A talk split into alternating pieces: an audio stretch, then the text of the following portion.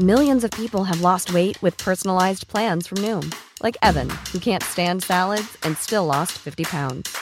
Salads, generally, for most people, are the easy button, right? For me, that wasn't an option. I never really was a salad guy. That's just not who I am. But Noom worked for me. Get your personalized plan today at Noom.com. Real Noom user compensated to provide their story. In four weeks, the typical Noom user can expect to lose one to two pounds per week. Individual results may vary. Välkomna till min filosofiska salong. Det låter alltid lite högtidligt att få säga det. Men det är ju inte så högtidligt med filosofi. Det är precis det som alla egentligen borde prata om, nämligen existentiella frågor. Åsa Wikfors, professor i teoretisk filosofi, håller du med mig? Ja, Ja, det är inte så svårt som det låter. En del tror att filosofi är sådär Ah. oåtkomligt och det är bara sådana Alltså, som du som och. får prata filosofi. Både, både och. Det finns ju filosofi som forskning. Och Ja. Det är lika svårt som kemi som forskning eller vad som helst. Ja, okej. Eh, Men de här existentiella frågorna, de är förstås, de äger vi alla. Mm. Och de kan vi alla prata om. Och all, det är en mänsklig förmåga att kunna prata Det, om, om att dem. reflektera över de här frågorna är en del av vad det, var, vad det är att vara människa. Ja, Ja. mm. Eh, och eh, Anna Björklund som har en eh, podd som heter Della Q som är mycket både eh, omtyckt och omdiskuterad. Ja, det kan man väl säga. Det kan man säga. Ja. Eh, och du är också krönikör i Metro. Och jag tänkte på när båda ni två lyssnade ju nu på eh, mitt samtal som jag hade alldeles nyss. Och, eh, frågan här är varför berusar sig människan? Då har du skrivit, Anna, i en krönika eh, som jag studsar inför. Alla mina vänner knarkar. Det, jag har ju två små barn och under den tiden som, som jag har fått dem och så, så har det liksom hänt någonting i min bekantskapskrets eller min generation lite kanske. Och det är ju att det är så himla vanligt att ta en liten drog då och då. För att, tänker du? Ja, alltså för att eh, känna något, tror jag. Eh, och det är liksom ett, ett bruk, det är också väldigt viktigt för dem att det är ett bruk. Just att det är väldigt stor skillnad på bruk och missbruk. Eh, och att man gör det kanske någon gång i månaden eller så. Men eh, att det är, eh, det är ändå så fruktansvärt vanligt och det är väldigt eh, liksom, eh, fritt från stigma också verkar det som. Alla verkar känna liksom, någon som de beundrar, som de vet har liksom, kunnat knarka lite nu och då hela sin karriär och det verkar inte vara någon fara. Eh, så det, det är just det där som, som Jannik pratade om, att man kommer undan med det tror jag. Och, Men du, när, om man nu ska lyfta det till en mer filosofisk fråga varför man berusar sig så sa du för att komma undan, eller för att känna, sa du för att känna? för känna någonting. Känna Ja. sa du. För jag tänker att det är för att inte känna, men du tänker att det är för att känna någonting. Ja, det är kanske det som är skillnaden mellan bruk och missbruk. Jag vet Mm. inte, att om man just vill ha en, en, en groovy sensation och liksom eh, få en upplevelse, alltså nästan som en, eh, en konstupplevelse. Det ska bara bryta vardagen på något sätt, det ska hända något. Liksom.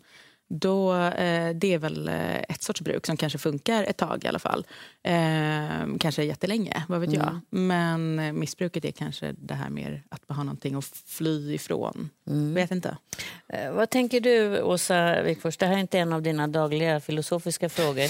men det har ju funnits i alla kulturer. Jag ska bara, eh, människan har ju berusat sig med alkohol i ungefär 10 000 år, opium 4 000 år.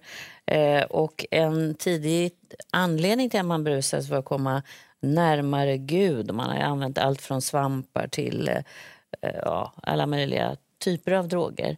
Det är ju någonting i det här som människan vill åt som man inte får annars. Alltså jag, jag tror att det kan vara en kombination av grejer, helt väldigt olika faktorer som gör Ibland kan det vara just det när man vill förhöja känslor då, va? eller när det gäller den religiösa extasen då, att man man sökte efter någon värld som låg bortom verkligheten och drogerna hjälpte en att se den världen. Och det där fanns ju med, när man tittar på 60-talet med LSD och så där, så var det liksom mycket prat om att man fick eh, religiösa upplevelser av det. Där höll man ju på med det i psykologin inom universitetet Ja. och testade i Man forskningssyfte. testade på väldigt många olika sätt där. Och det, det, för, för att just få de här alternativa upplevelserna som man inte kan få från det vanliga livet. Så det kan ju vara ett sätt att söka sig till det. Eh, Men sen har det ju, som du säger, det har använts för att komma undan lika mycket. Också naturligtvis smärta och uh, olycka och sådär. Så att, uh, och jag tänker med det här du beskriver nu som inte jag kände till då, det tyckte jag var lite fascinerande här. Jag, jag, jag, jag, jag hänger uppenbarligen i fel kretsar här då. Eller rätt, jag vet Eh, inte. Jag vet inte, eller så är jag helt naiv. Det brukar de säga att jag är vad det gäller sånt. Men, ehm, jag, har inte, jag visste inte att det var det, men jag, jag tänker att vi lever i en kultur som är väldigt, väldigt fokuserad på den egna njutningen och den egna upplevelsen. Alltså man ger bort julklapp, upplevelser ska man ge bort och sådär. Va? Väldigt upplevelseorienterad kultur som är väldigt egocentrisk, som handlar om att man liksom, "Woho!" så här. Va? Eh, och Vad jag är, kan man, tänka, eh, vad är flyr man från, tycker du? Nej, jag tror inte att man flyr där så mycket som att, att eh, ja, vad, är liksom, vad ska man göra med livet? Jo, man ska ha coola upplevelser, för vi har allt det materiella. Va? Och vi, vi har det liksom bra, vi har föda för dagen och vi har allt det där. Va? Eh, vad kan man lägga till ett liv som är så välfyllt som våra liv i vä- västerlandet är då normalt? Jo, man kan lägga till den där spisade upplevelsen som man inte får annars. Det kan ju handla om att man klättrar upp på ett berg som, man, som är livsfarligt att klättra upp på. En del är ju, får ju kickar och det. Va? Men det kan handla om sånt också tror jag, va? att få upplevelser just. Va? Och det, det tycker jag är ett litet problem just nu, att, all, att det är det vi strävar mot så mycket upplevelser. Men många av de upplevelserna är ju också eh, sociala på något sätt. Att det man egentligen vill ge bort är kanske sällskap när man ger bort ett teaterbesök. Att man ska bara gå och göra någonting ihop. Och så tror jag att det är ganska mycket med drogerna också. Liksom att det är ett sätt att bara umgås, för det är svårt att umgås. Och man behöver någonting som håller ihop en, eller gruppen För, på för något sätt. jag, jag har tänkt på en annan sak. att eh, Jag kan känna en egen längtan över, i ett väldigt inrutat liv som ju det blir om man ska leva det här ordentliga livet, eh, så finns det en längtan att gå över gränsen ibland, fast inom ett ganska tryggt, eh, på ett tryggt sätt. Och då när jag var i Brasilien, i Rio, blev jag inbjuden till en eh, ritual som eh, handlade om candomblé, alltså macumba. Alltså det var liksom eh, från voodoo är det ju. Och man gjorde, det var jag var med människor som vi, vi skulle kunna varit vi som satt i publiken och även som gick runt i vita kläder innanför ett staket. Och så satt män där och kvinnor där och så satt en kvinna och trummade på trummor. Och det här verkade ju helt eh, märkligt i- med våra ögon mätt. Men jag såg ju vad som hände. De liksom gick in i trans. Och sen efteråt så pratade jag med dem och sa var otroligt skönt att det var liksom göra det här. I den där väldigt trygga begränsade rutan.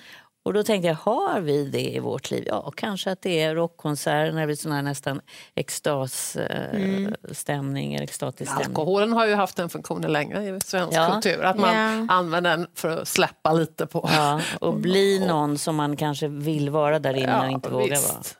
Men jag tänker på mig själv, alltså jag har aldrig provat någon drog över något slag. Jag tänker, varför är jag så rädd för det här? Och Mm. Jag tror det är för att just, jag, jag gillar inte den, den risken att jag ska inte vara mig själv. Nej, släppa på den här Nej, jag kontrollen. gillar inte det. Alltså, och det tror jag, det är lite grann hur man är som... Det är bara, det är liksom inget, det jag bara råkar vara sån, tror jag. Eh, Jag skulle inte tycka om att tappa bort det på något vis. Nej. Jag vill gärna uppleva saker, men om det blir någon annan som upplever då har jag inget intresse av det. Det ska vara jag. och jag skulle oroa mig för det.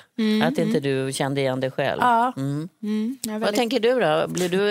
Är du en av dem som provar och tycker att det är helt okej? Nej, jag har nog mer ett sånt eh, klassiskt eh, komma hem från jobbet och eh, ta ett glas vin vid diskbänken nästan utan att ta av mig skorna. Den typen av liksom, eh, eh, njutningsfullt eh, slappna av eh. Det, har, det har jag. Ni satt ju och drack rätt mycket Ja, när ni satt och pratade, som ni slutade med sen, eller? ja, i- ibland håller vi på fortfarande i podden. Alltså. Ja, det gör vi. Ehm, och just för att eh, ge hjärnan en liten signal om att nu är det lugnt, nu är det över, nu kan man äntligen ehm, ta det lite lugnt. Och Eh. då behöver man en yttre påverkan, för det kan man inte uppnå annars. Eh, Det, man kan uppnå det annars, men det tar kanske lite längre tid. Det är kanske en lite högre tröskel. Då. Ehm, så att, eh, och det, jag vet inte vad min lever säger i längden, men i övrigt så är det ganska. Men känner du igen det här att du, om, du går, om det blir för mycket, att du är rädd för att släppa på kontrollen, eller är det det du vill? Men jag är nog... Alltså, eh, jag vet inte om det är en, en, en generationsgrej, liksom, men, men det är väldigt fint att släppa på kontrollen eh, i, i eh, min generation. skulle jag säga. Att det, det är liksom... ett tecken på att man är trygg i sig själv eller att man är liksom ehm, man är inte rädd för andra människor. Man kan liksom närma sig någon främling om man liksom, eh, eh, är på någon eh, liksom nattklubb och så där man egentligen kanske borde vara livrädd för att det är mörkt och obehagligt och massa människor man inte känner. Eh, men då ska man vara som allra mest öppen och allra mest liksom, eh, eh närmande. Så där. Um, det, det, är liksom en statusmarkör nästan att kunna just släppa garden helt. Och, och det gör man med, med hjälp av droger? Ja, det är väl egentligen... För annars är det mycket svårare. Hjälper till, ja. Mm. ja. Det kanske är ett svenskt problem. Alltså det, där, men det har ju alltid varit lite hippt att släppa på kontroll på det, det kanske, sättet. Ja, jag kanske, tror inte ja. det är någon generationsgrej. kanske. Uh, och jag kan tänka på det. Jag, jag bodde ju också i New York i många år. Va? Aha, det var så extremt skönt för där kan man alltid vara lite så här. När jag var helt Mm. nykter. det, så det är lite kulturellt betingat det där också. Hur ska vi vara när vi är bara så här? Får vi vara så här Mm. galna och högljudda som jag tenderar att vara om jag får vara som mig själv då? Men, men ehm, Det kanske är jobbigt att vara svensk. Det kanske, det kanske är jobbigt att vara svensk. Ja, men vi har ju, alltså, historiskt har vi ju druckit i Sverige. Vi, har ju varit en, liksom, vi hade ju enorma druckit problem med det. ja. Ja, det var Halva ju, befolkningen var ju ja, alkoholiserad totalt innan. alltså. Så att, eh, och liksom så här, Men det är den väl igen, tror jag. Ja, det kanske är så fortfarande. Men, men det, det var ju därför Systembolaget kom till och motbok och Ja, alltihopa. visst. Så det, men då var det ju också för att döva smärta och hunger och bekymmer och liksom hitta ett sätt. Det var det. Men, men jag slogs verkligen av det där när jag, när jag började studera utomlands först. Först i England och sen kom jag särskilt i USA. Då, va? Att, eh, att, eh, man såg ju aldrig någon som var full på gatan. Men i Nej. Sverige gjorde man ju jämt Mm, det. ja. Va? Eh, kanske England lite mer så, men, men i USA. Så att det var någonting med det offentliga eh, supandet och Mm. liksom enorma, man bara totalt släppte och kunde göra vad som helst. Som man aldrig såg där då. Va? Det fanns ju mycket andra droger i New York. Och sådär. Mm, så att det är kanske något kulturellt betingat. Mm. Eh, Baudelaire skrev, eh, om vi nu ska försöka besvara frågan genom honom, så skrev han för att inte känna tidens förfärliga börda, alltså varför vi berusar som knäcker era skuldror och böjer er mot marken, måste ni berusa er utan uppehåll. Så det Ja. har ju hyllats mycket. Tycker du att graven är för djup, novellant, precis. så ta dig då en sup. Det är ju Bellman. Va? Så att det, den ångesten, att den har en ångestdämpande funktion, det vet vi. Mm. Tillfälligt i alla fall. Men så vad ser du framför dig? Att alkoholen kommer bytas ut mot andra droger? eller? Ko- kompletteras med, tror jag. Eh, så är det nog. Men eh, och också det eh, som återigen Janik pratade om, att det, det är just eh, läkemedlen eh, ökar ju också extremt. Liksom. Och just det att, att eh, få någonting av en doktor så att det känns liksom ännu mer legitimt och ännu mer liksom, avstigmatiserat. Att det faktiskt är medicin för att man har en så speciell personlighet. Man kanske liksom, eh, har en så speciell begåvningsprofil så man måste liksom, stylta upp på några ställen. Det är ju också väldigt vanligt och det gör man ju med barn också. Liksom. Så att det är ju, Ja. Nej, men jag kommer tillbaka till det där med njutning som jag började med, med att liksom att kravet på att vara enormt lycklig och, och ha någon slags konstant njutningsrus är så högt för, på oss nu. Men så är ju inte livet. Nej. Och då kan man tänka att ja, man går omkring och känner sig så lite halvglad eller deppig eller vad man är för det mesta. Då, va? Och då kan man tycka att det är något onormalt med det. Va? Och att man därför, ja, jag borde bli glad. Och, vara så, Ja. och så är ju inte livet. Va? Eh, det, Det är särskilt inte just nu kanske. Eller jag vet, det känns som att alla missbruk som ökar har ju på något sätt med internet att göra också. Alltså det är just så eh, liksom porrmissbruk, dataspelsmissbruk eller kanske ja, istället för att eh, gå ut och supa med sina kompisar på stan så, så, så eh, sitta hemma och eh, jag vet inte, eh, ta något piller liksom, och scrolla. Att det är väldigt...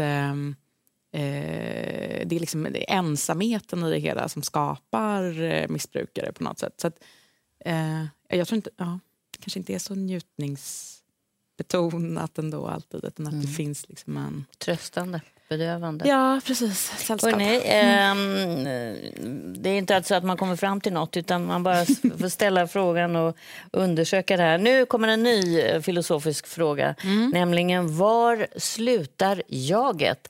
Känn på den en liten stund ni som tittar och så ska vi höra hur diskussionen blir här. Hey, it's Ryan Reynolds, and I'm here with Keith, co star of my upcoming film, If, only in theaters, May 17th. Do you want to tell people the big news?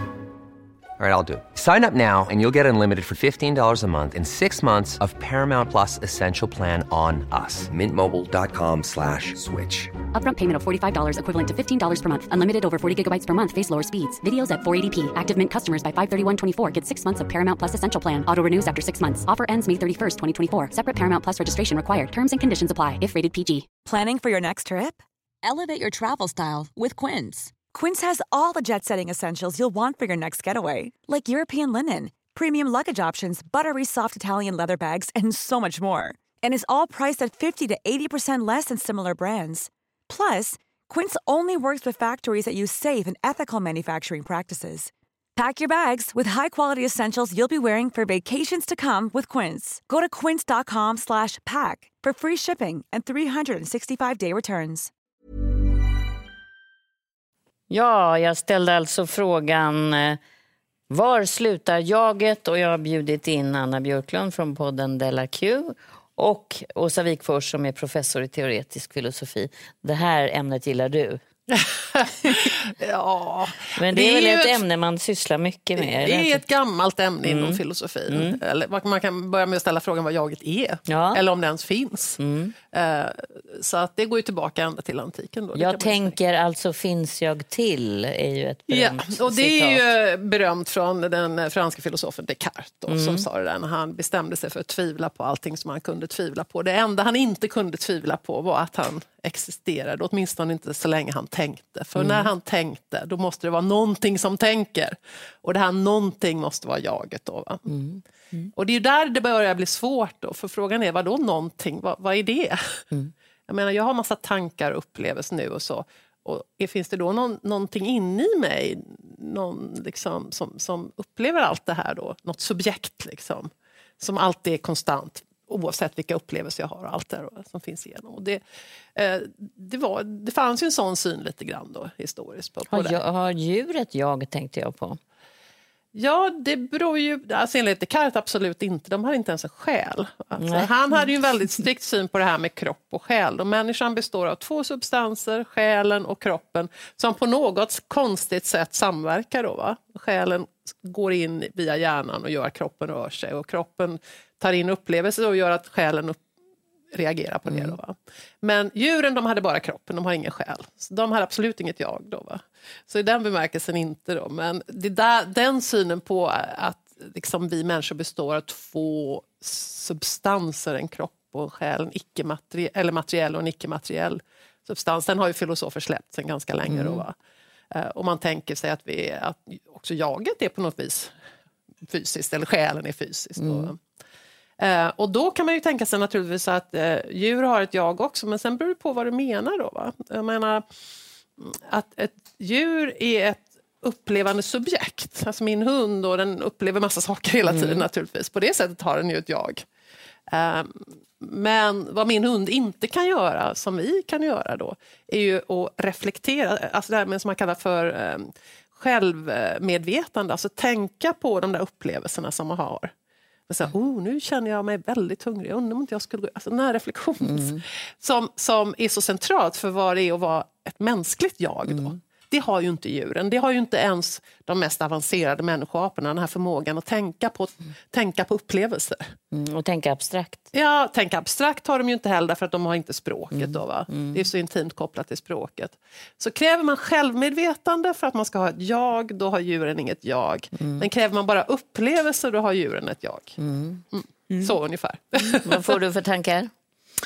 Eh, men jag, jag, har varit ganska intresserad av mitt eh, jag och varit en sån som, som eh, eh, håller på väldigt mycket med eh, individen och har liksom, eh, haft det som någon slags intresse att ställa mig utanför gruppen och, och vara den som står bredvid och just eh, tänker på just mina behov och sådär.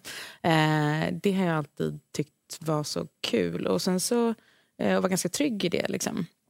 Och sen så eh, eh, när jag träffade min man så, eh, och fick mina barn så började jag plötsligt eh, sova så mycket bättre. Eh, och började liksom eh, eh må på ett helt annat sätt. och insåg att det här med liksom, eh, grupp gruppen och liksom den sociala tryggheten och så, att det är eh, kanske lite mer eh, värt än vad jag hade fattat innan. och så där. Um, ehm, så jag tror eh, jaget är ju också väldigt mycket en, en, liksom, en, en social grej, en, en, liksom en, en, en del i en, ett sammanhang. Det tog mig ganska lång tid att fatta. Mm. Jag tänker om, när vi pratade om droger nu så brukar man säga att vissa droger som LSD är jagupplösande. Och det har jag alltid funderat på vad då det betyder, att man inte har ett jag. Att det blir som att man då inte kan förhålla sig med sitt jag till andra människor. Att ingenting betyder någonting. Man kan utsätta andra... Alltså empatin försvinner om jaget inte är mm. där och styr över rätt och fel eller... Eh, mm. Alltså, nu, är, nu är jag ju fel person att fråga egentligen för jag har ju inte haft de där upplevelserna riktigt, men, och kan inte så mycket om forskning runt omkring det. Men det är klart att det kan vara jagupplösande på det. Det finns en typ av jagupplösning som går ut på just att man släpper på de där sakerna som är centrala för ens uppfattning om vem man egentligen är. Då, va?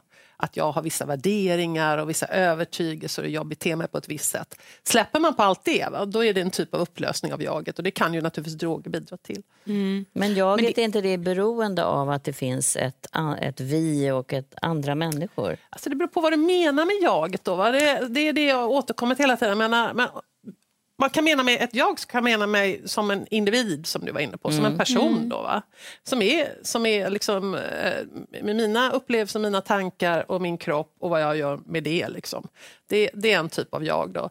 Eh, och eh, rent, jag menar vi det du var inne på är ju helt korrekt. Om man pratar om lycka och välmående så, så vet man ju mm. ett väldigt överdrivet fokus på det egna jaget leder mm. alltid till olycka. och det bästa det sättet att bli... Ja, men, ja, man får ju höra såna saker som att ja, om du ska bli lycklig, det är som när du flyger på flygplanet, du måste först sätta masken på dig själv och sen på de andra, mm. såna här syrgasmasker. Rädda mm. dig själv först och sen ja, blir det... Det är helt Stämmer fel. Va? Nej, men det är ju helt fel. Va? Det är när man engagerar sig i andra människor som man mår bättre. Mm. Så det här överdrivna fokus, som är kanske lite västerländskt då, va? på jaget mm. och det egna, det. Det, är ett problem. Då, va? Um, så i den bemärkelsen är vi, våra jag, väldigt beroende av andra människor för att mm. vi ska mm. må bra. Vi, mm. Människan är ju den sociala varelsen. Det är ju vår största förmåga. Det är på det sättet vi skiljer oss från andra djur. Vi, vårt sätt att överleva är inte att vi är jättestarka och så utan det är att vi kan, vi kan samarbeta. Mm. Och där har vi ju språket. Det är vår liksom, unika egenskap också. Det behövs för samarbete. Så det är i det här samarbetet med andra människor som vi mår allra som bäst. För det är mm. där vi liksom Och det är kanske då man uppfattar sitt jag också på ett annat sätt. Ja, jag man... tror, apropå för jag har ju det har jag faktiskt forskat på, det här med självkännedom. Då, va? Om man, det finns ju någon slags myt om det att Nej, nu ska jag dra mig undan och ta reda på vem jag egentligen är. Mm. Och jag ska åka ut den där, mm. bygga en hydda i skogen och komma tillbaka i tre månader och berätta för er vem jag är. Det är helt fel sätt att lära känna sig själv. Ja. För man förstå, för att veta vem man är måste man ju handla tillsammans med göra saker med andra mm. människor. Det är så jag upptäcker om jag är modig eller inte. Det upptäcker jag inte om jag sitter i en hydda och funderar på det. Va? Mm. Eller om jag är generös. Eller hur jag, hur liksom, för att lära känna mig själv måste jag handla med andra människor, mm. inte dra mig undan. Mm. Mm. Visst är det även så eh, rent liksom, eh, neurologiskt i hjärnan liksom, att, att eh, hjärnan formas liksom hela tiden efter upplevelser och minnen och eh, som alltid nästan har en social liksom, innebörd för att vi är så besatta av vilka vi är just i gruppen och eh, sammanhanget. Liksom. Absolut, det sociala för liksom, hjärnans äh, utveckling och sådär är helt centralt. Mm. Blicken, det första lilla barnet lär sig att liksom, mm. följa den andres blick. Mm. och sådär. Va? Och Man har ju sett mycket liksom, hur, hur, om mamman tittar bort när ett barn... Om mamma, såna här hemska experiment man ser på spädbarn. När de söker, spädbarn söker blicken för mamman och mamman tittar bort tillräckligt länge så blir de helt desperata. Va? Mm. För vi söker varandra mm. hela tiden. Va? Och mm. det, den här sociala eh, interaktionen är helt central för hjärnans utveckling. Så visst. Man trodde väl ofta tidigare att, att barn var som blanka ark när de föddes och att, att, man inte, att inte jaget fanns på något sätt. Så har man ju upptäckt att så var det ju inte. Nej. Nej, blank, blanka ark är de ju inte i alla fall. Om sen Nej. jaget fanns, det beror lite på då, ja, vad man menar med det. När börjar det och slutar jaget? Det är ju intressant. Det börjar ju, alltså den här upplevelsen av att man är en annan än, än att den här självupplevelsen den kommer ju inte omedelbart då hos barnet utan den kommer ju senare. Förmågan att reflektera som jag pratade om förut, den kommer ju inte förrän 3, 4, 5 års åldern då. Alltså det, kommer, det, det växer ju fram ett jag genom åren på det sättet. Mm. Jag tänker då när man har barn att man förstår också när barnet blir så rädd eh, och förstår att man sitter inte ihop med sin mamma utan mamma kan försvinna, lämna, gå. Att det då blir så smärtsamt och ofta ser det ut som den här separationsfasen att man är ett jag.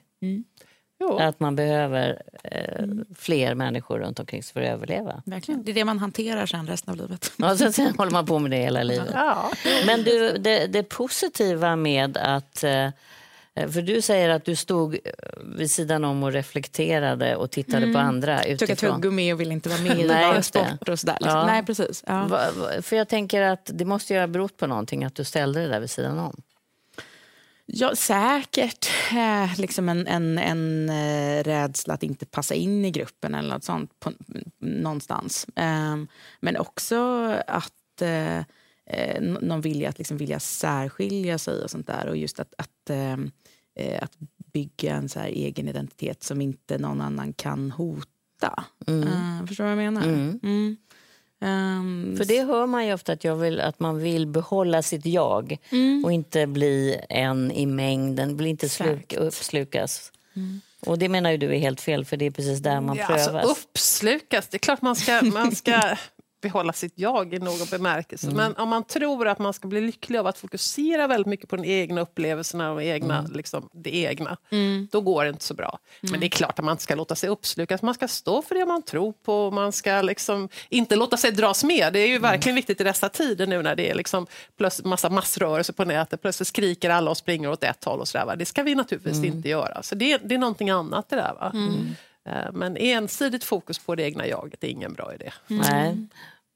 Hörrni, eh, jaget är en stor fråga. Det har filosofer sysslat med i alla tider. Ja, Ja, så det här är bara början. Vi får hoppas att de som tittar fortsätter att fundera över de här sakerna.